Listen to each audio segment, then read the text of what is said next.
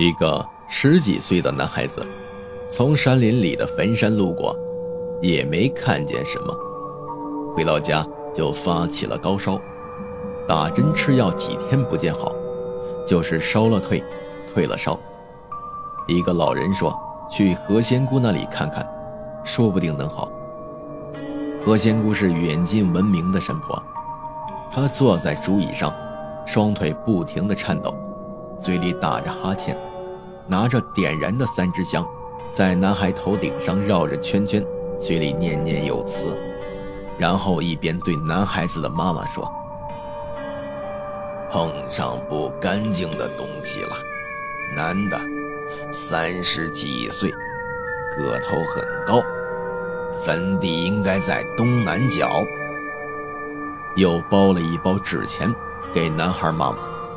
告诉他在山脚下的十字路口烧了，说了也怪。当天晚上就退了烧，连着几天再也没有发过烧。大家讨论着是谁家的死鬼，一个女人用眼神扫了一下张英兰的家，大家恍然大悟的点点头。此后，便有很多人在天黑下山时看见。有黑影在坟地里晃动，于是更加议论纷纷起来。张英兰提着一桶衣服去河边洗，河边的青石岩上蹲着一排洗衣服的女人，老老少少，有说有笑。看见张英兰过来，忽然全部的噤声，只埋头的搓衣服。张英兰扫了他们一眼。也蹲下洗衣服，洗了大概半个多小时，大家都没有说话。张英兰把最后一件衣服拧干，丢进了桶里，提桶走人。那些女人就开始叽叽喳喳起来。虽隔很远，但张英兰耳朵尖，隐隐约约还听到几句：“几十年了，早就投胎去了，哪里还会出来害人？”张英兰听到这里呢。忍住眼泪，匆匆回家。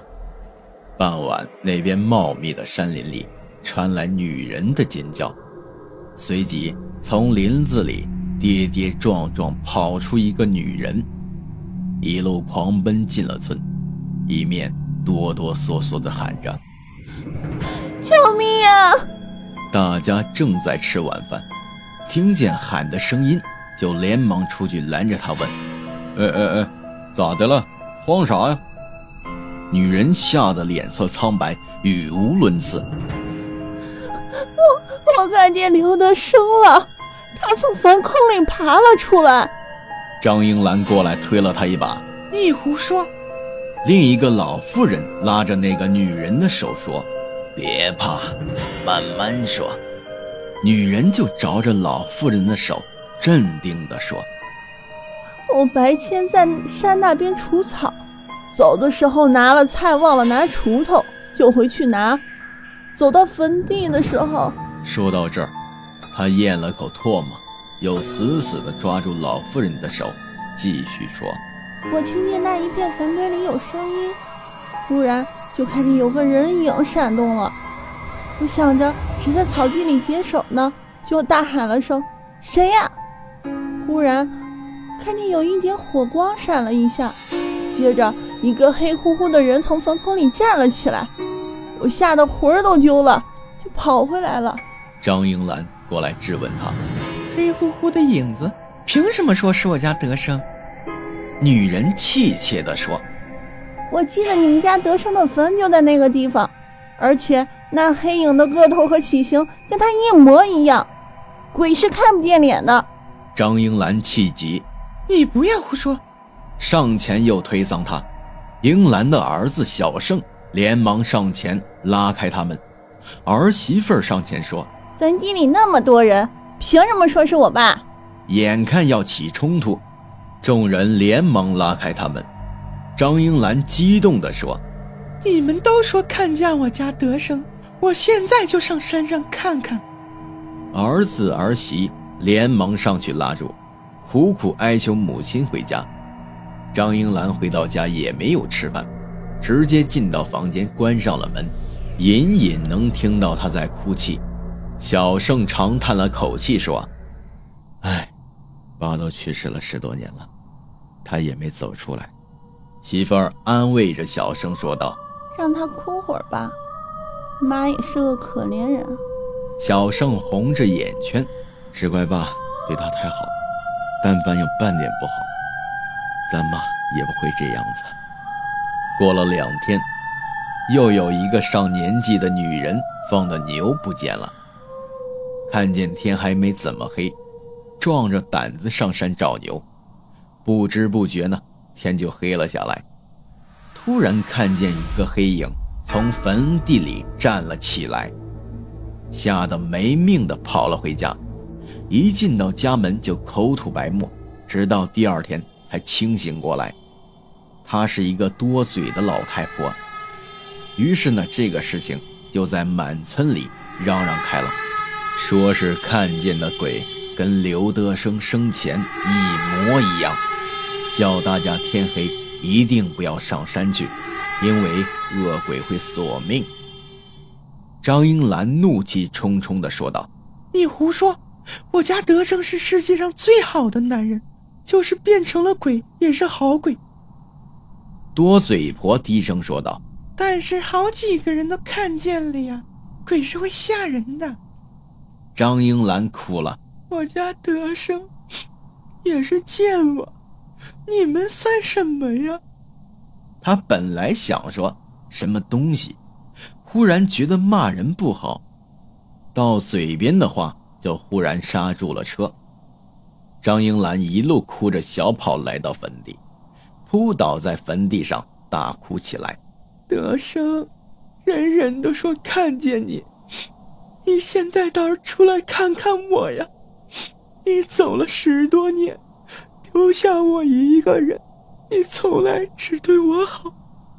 这次为什么这样狠心，让我孤苦伶仃的活在世界上？张英兰说着说着，听到后面传来了声音，只见后面的坟地里忽然闪过一点火光，接着又钻出一个人影，慢慢的站了起来。由于这个时候天已经黑透了。只能看见一个黑乎乎的影子，但是身形很像德生。张英兰扑了过去，哭喊道：“德生，是你吗？德生！”那黑影子见他扑过来，一下子又钻了回去。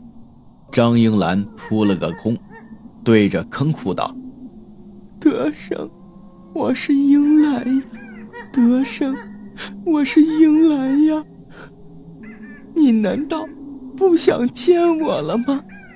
在张英兰上山的时候，有人看到了她，于是呢就跑回去告诉了小盛，说你妈跑去坟地了。小盛飞快地跑进山，看见母亲正在一个坑边，用手拼命地挖着，一边喊着德生。小盛连忙跑过去拉他，张英兰慌乱地说：“小盛，我看见你爸了，他就在这里，他看见我躲了起来。”小胜连忙把他拖了起来：“妈，你快醒醒，爸已经死了。”张英兰忙着争辩说：“是真的，我看见了，是你爸的身影。”第二天中午的时候。小胜来到山林，他四周仔细地看了一圈，突然看见一个老坑里有新挖出来的新土，一个打火机在地上。他蹲下，用手捏了捏泥土，沉默了一会儿，起身拍拍手，下山就回家了。晚上八点多的时候，三辆警车悄无声息地开进了村子，下来七八个警察，直奔山林。村民们听到嘈杂声，连忙出来看，只见警察押着两个男人从山林里走了出来。大家一时半会儿也不知道怎么回事警察把戴着手铐的犯人推进了警车，说道：“大家都不要慌，就是这两个人，在山上经常的盗墓，我们跟了好长时间呢，才把这两个人给抓走。村民们议论纷纷的看着警车滴嘟滴嘟的开走了。一个男人对上次那个见鬼的女人说道：“哎，你上次见的鬼是不是他们呢？”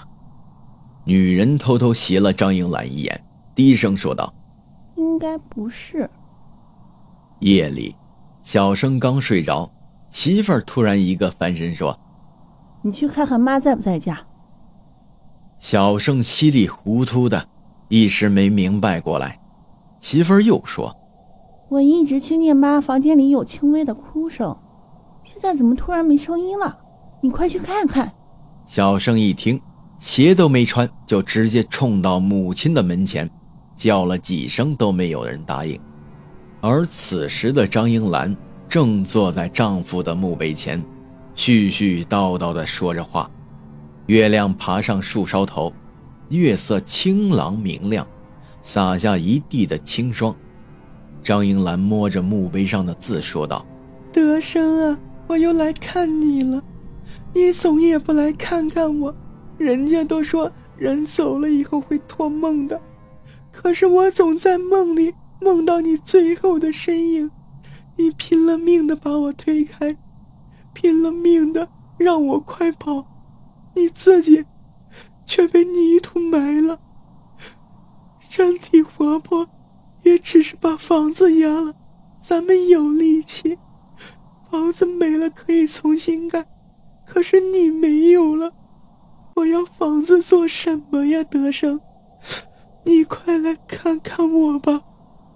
说着，泣不成声。忽然听见有人轻轻喊了一声：“英兰。”张英兰侧头过去，看见一个人站在身边。这个人就是张德生。张英兰不敢相信的站了起来，他还是那个样子，那天穿的。就是死前的那一件白衬衫，张英兰赶紧的上前握着他的手。德生，你终于来见我了，你冷吗？我把衣服脱给你穿。说着就脱掉身上的外衣，德生忙着给他穿上。我不冷，你穿着吧。张英兰说道。村子里有人说你总是出来吓他们。他们胡说呢，我出来也只是想见见你，见他们做什么呀？张英兰听到以后呢，哭泣的说道：“德生，你走了以后，就再也没有人对我好了，你带我走吧，我不想一个人活着。”德生摸着他的头说着：“你傻呀，我拼了命的想让你活着。”你若是跟我走了，那不是白死了吗？小胜是个孝顺的孩子，他会像我一样对你好的。你要答应我，好好的活着。张英兰哭泣着拉着丈夫的手，连连点头。而就在这个时候，小胜拿着手电筒跑到了山上。当小胜走近了一看。他的母亲正蜷睡在墓碑前的草地上，嘴里不停地喊着他的父亲。小胜哭泣着，连忙扶起母亲。母亲在小胜到来之后醒了过来。这个时候，张英兰才看到面前站的不是她的丈夫，而是那个墓碑。小胜跪到母亲面前哭了起来。其实他心里很明白。自己的父亲已经死了，母亲见到的那些都是他自己臆想出来的。人死不能复生，至于人死之后会到哪里，我想只有人死了以后才会清楚吧。本期故事到这里就结束了。